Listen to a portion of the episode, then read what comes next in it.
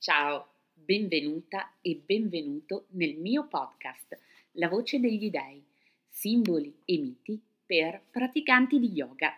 Io sono Simona Mocci e sono un'insegnante di yoga che ha fatto del simbolo e del mito la propria pratica personale.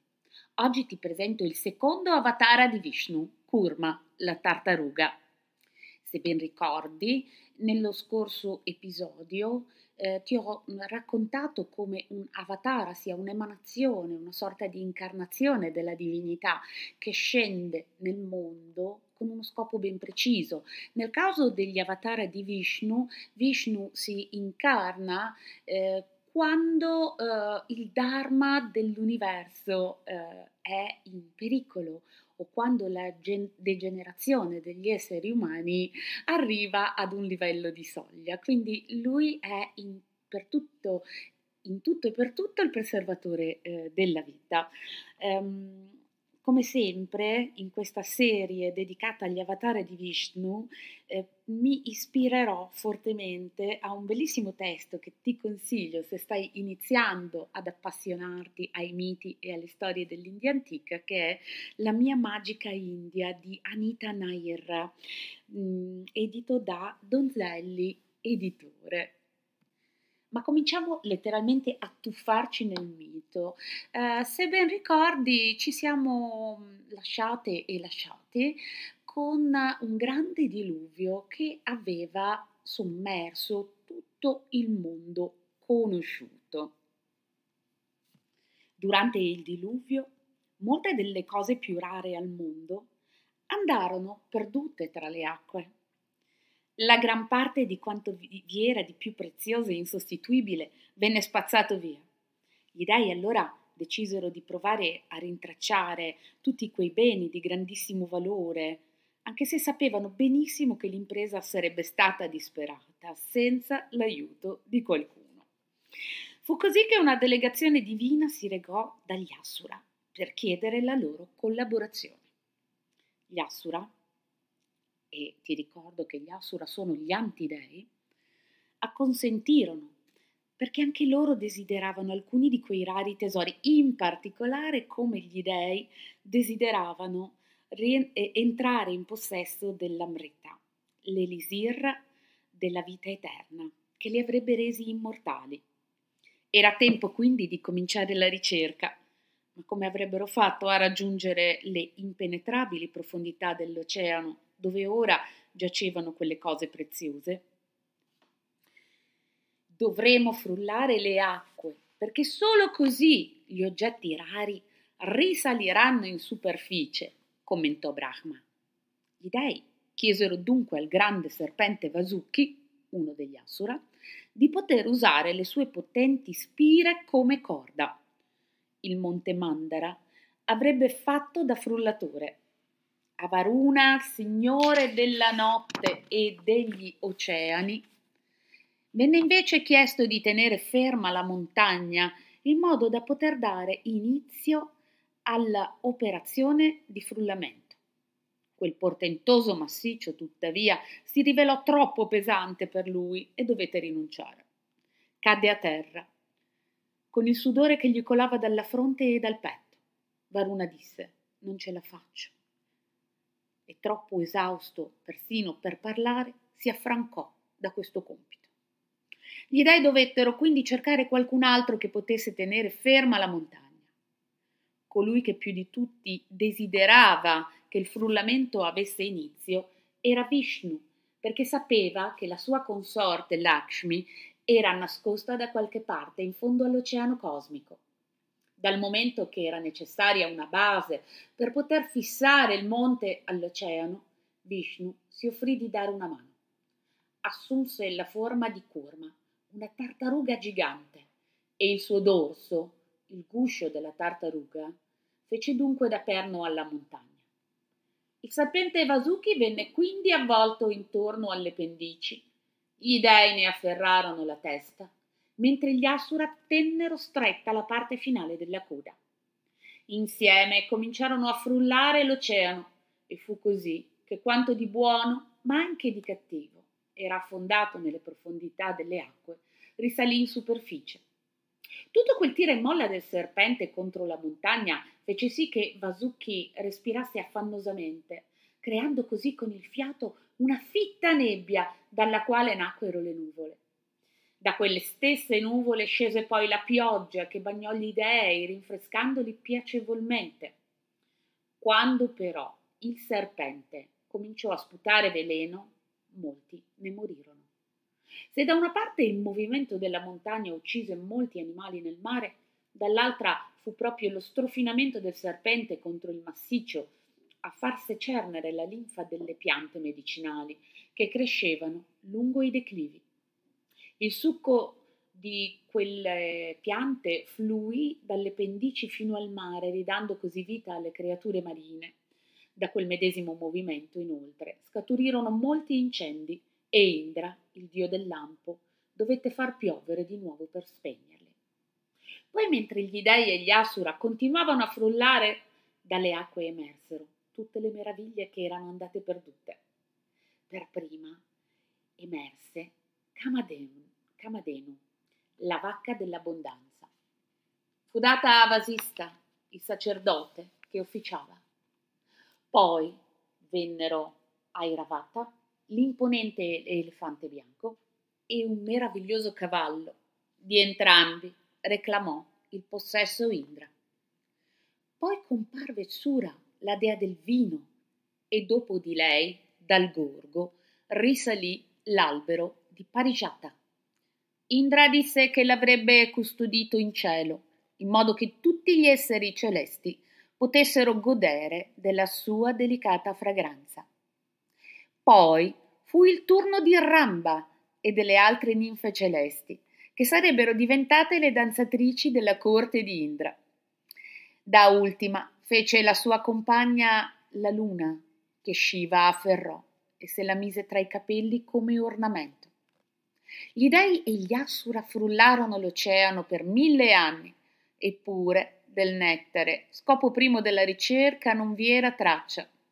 Al suo posto trovarono invece Visha, il veleno.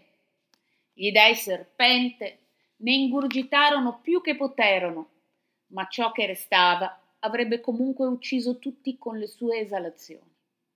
Per fare in modo che ciò non accadesse, Shiva inghiottì il veleno fino all'ultima goccia e quello andò a depositarsi nel suo collo e nella sua gola, che si colorò di blu. Il frullamento poté riprendere con rinnovato vigore. Shankha, la conchiglia della vittoria, ritornò in superficie e con lei anche inestimabili gioielli. Finalmente, tra la spuma, comparve Lakshmi con un fiore di loto in mano. A tenerle compagnia, l'oceano restituì la preziosissima acqua della vita. Vestito di bianco, si presentò infatti Dhanvantari, il dio della medicina, con una brocca di Amrita sul palmo della mano. Quel frullare poté finalmente fermarsi e solo allora gli Asura si resero conto che gli dei si erano accaparrati tutto ciò che di valore era emerso.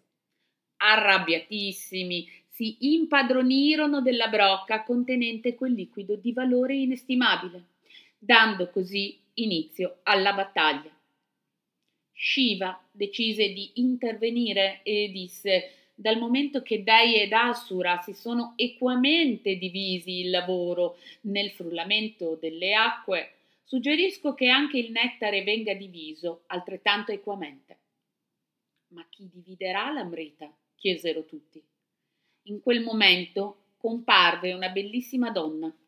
Nessuno aveva mai visto tanta leggiadria prima d'ora e tutti ne rimasero sfolgorati.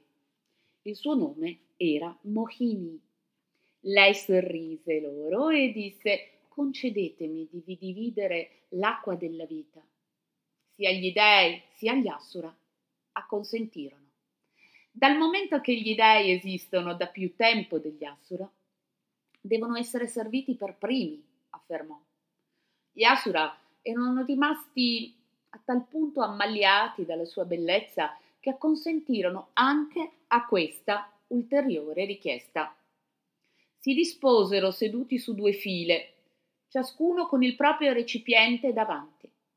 Mohini procedette a servire per primi gli dèi e dal momento che erano 33, alla fine non ne restarono che poche gocce e anche quelle furono inghiottite dagli dèi. Nel frattempo il sole e la luna, che erano a conoscenza del fatto che dietro le sembianze di Mohini in realtà si celava Vishnu, si accorsero che un Asura travestito da Dio sedeva in mezzo a loro e dunque anche a lui era stata asservita una porzione di Amrita. Lo riferirono a Vishnu, il quale prontamente scagliò il suo disco solare verso l'Asura e lo tagliò in due, ma il nettare era già sceso e così la testa e il corpo rimasero in vita, benché separati. Da allora nacquero Rahu e Ketu, i nodi della luna.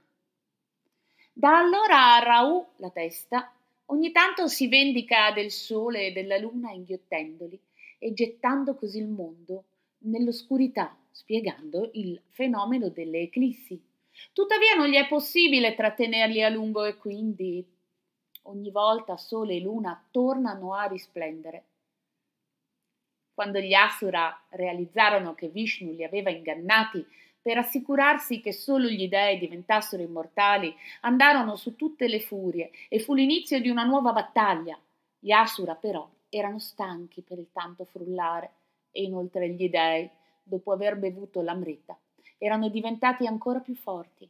Fu così che gli Asura vennero nuovamente sconfitti. Devo dirti che questo è uno dei miei miti preferiti.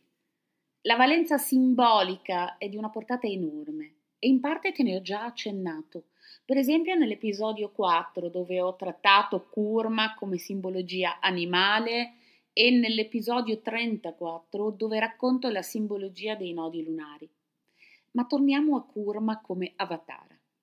L'importanza di Kurma non si limita solo alla sua funzione di supporto nell'estrazione dell'amrita. Secondo la tradizione induista, Kurma simboleggia anche la pazienza infinita e la forza di volontà. Il suo carapace rappresenta la resistenza e la stabilità di fronte alle sfide che si presentano nella vita. La storia di Kurma poi ci ricorda l'importanza di trovare equilibrio e stabilità nelle nostre vite anche quando affrontiamo momenti difficili. L'avatar di Vishnu ci insegna infatti a mantenere pazienza, ad adattarci alle circostanze, proprio come farebbe una tartaruga che si ritira nel suo guscio protettivo. Devi sapere che è anche estremamente interessante il paragone tra la pratica yoga e il processo di frullamento o zangolatura delle acque. La sublimazione, la concentrazione che si attua durante la pratica per generare la trasformazione al nostro interno ricorda infatti il frullamento di queste acque cosmiche per far emergere nuovi tesori. Siccome poi amo le riflessioni complete, ti ricordo che in un'ottica di percorso spirituale e di pratica autentici, quando lavoriamo dentro di noi, non emergono solo aspetti edificanti. Questa è un'illusione tipica di una certa spiritualità fast food che va molto di moda oggi. In un percorso autentico emergono infatti anche limiti irrisolti, aspetti poco edificanti della nostra psiche, i cosiddetti veleni, di cui sarà altrettanto prezioso per la nostra crescita prendersi cura. Questo è il motivo per cui si rende necessario il sostegno di un maestro, di una figura di esperienza che faccia da riferimento e che proprio come la tartaruga Kurma sostenga la montagna. La tartaruga è anche il simbolo di un'altra importante pratica yoga. La tartaruga che ritira le zampe e la testa dentro il suo carapace è infatti una grande metafora di quel gradino del percorso descritto da Patanjali chiamato Pratyahara, lo stadio in cui ritiriamo i nostri sensi dal mondo fenomenico. non si tratta banalmente, attenzione, di annullare i sensi, non si tratta neanche di annullare il nostro sentire, ma di utilizzarli non più verso il mondo esterno, bensì verso quello interno, per portarci a quell'ascolto autentico che è il fulcro della nostra pratica. Bene, quindi al termine dell'episodio, come sempre ti invito a praticare con me. Oggi ti presento una versione semplice ed accessibile di Kurma Asana. La chiamiamo Ardha Kurma Asana, la posizione parziale della tartaruga. Lentamente ti invito a sederti portando le piante dei tuoi piedi ad unirsi e andando a flettere con naturalezza le tue ginocchia verso l'esterno. Inizia ad accordarti con il tuo respiro, con l'aria che entra, con l'aria che esce, e lascia scendere così con naturalezza le tue ginocchia verso la terra. Assicurati di essere bene in appoggio sui tuoi ischi e per almeno 3 volte saluta questa terra che ti sostiene attraverso il gesto dedicato a Badrakali, che è propizia, uno dei volti della dea Durga. Decidi, inspirando, di orientare le tue ginocchia verso il cielo e nell'espirazione, con morbidezza e senza forzare, portale verso la terra. Lascia che sia un respiro lento e regolare a guidare il tuo gesto. Quindi, senti che l'inspirazione accompagna il tuo busto che si allunga verso il cielo, senti che si attivano i muscoli del tuo addome e che l'espirazione attiva quindi il coccige, che va come un occhio curioso a guardare posteriormente, e questo fa scendere lentamente il tuo tronco con naturalezza, senza forzare. Le tue mani scivolano quindi al di sotto delle caviglie, passando dall'interno delle gambe, e vanno ad afferrare i tuoi piedi. La fronte scende verso i talloni. Se sei in difficoltà con i piegamenti in avanti, fermati prima di arrivare a toccare i piedi con la fronte. Lo stesso dicasi se vi sono delle problematiche a carico del tratto sacrolombare. Durante il mantenimento della posizione, inspirando, allunga leggermente il busto in avanti ed espirando rilassati ed eventualmente, se è possibile, ascolta il tuo corpo che scende gradualmente, sempre un po' di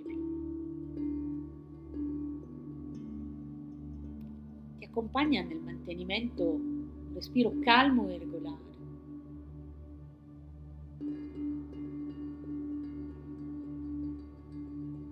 Poi lascerai andare anche questa alternanza di distensione del tronco e di abbandono, per rimanere solo nella dimensione dell'abbandono.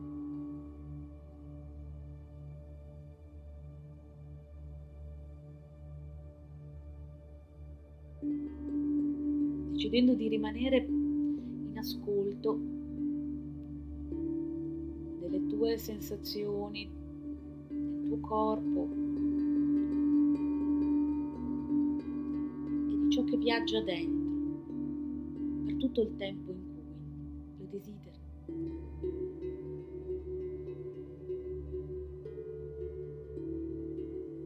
Io però adesso ti accompagno nel ritorno. Esigenze di tempo di questo podcast, e lentamente quindi ti propongo, inspirando, di cominciare a risollevare il tronco. Senti che parti proprio dal coccige, che spinge lievemente in avanti, risollevando il tuo tronco senza difficoltà. L'inspirazione rivolgerà quindi al suo termine il viso al cielo ed espirando Il volto ritornerà a guardare in avanti, riallineando il capo, il tronco. Prenditi il tempo che ti serve per riaprire i tuoi occhi. Ed io ti saluto, infatti si conclude il nostro episodio di oggi su Kurma, la tartaruga cosmica, e come sempre ti ringrazio per avermi accompagnata. Non dimenticare di unirti a me la prossima settimana per la storia del terzo avatar di Vishnu. Ricorda anche che se questo podcast ti è piaciuto puoi nutrirlo ed aiutarmi a farlo crescere in modo semplice e gratuito facendo clic sulla campanella delle notifiche per ricevere aggiornamenti ad ogni nuova uscita e dandomi una valutazione con le stellette. Per ora ti saluto quindi e ti auguro una settimana piena di equilibrio, forza e pazienza. Om Shanti!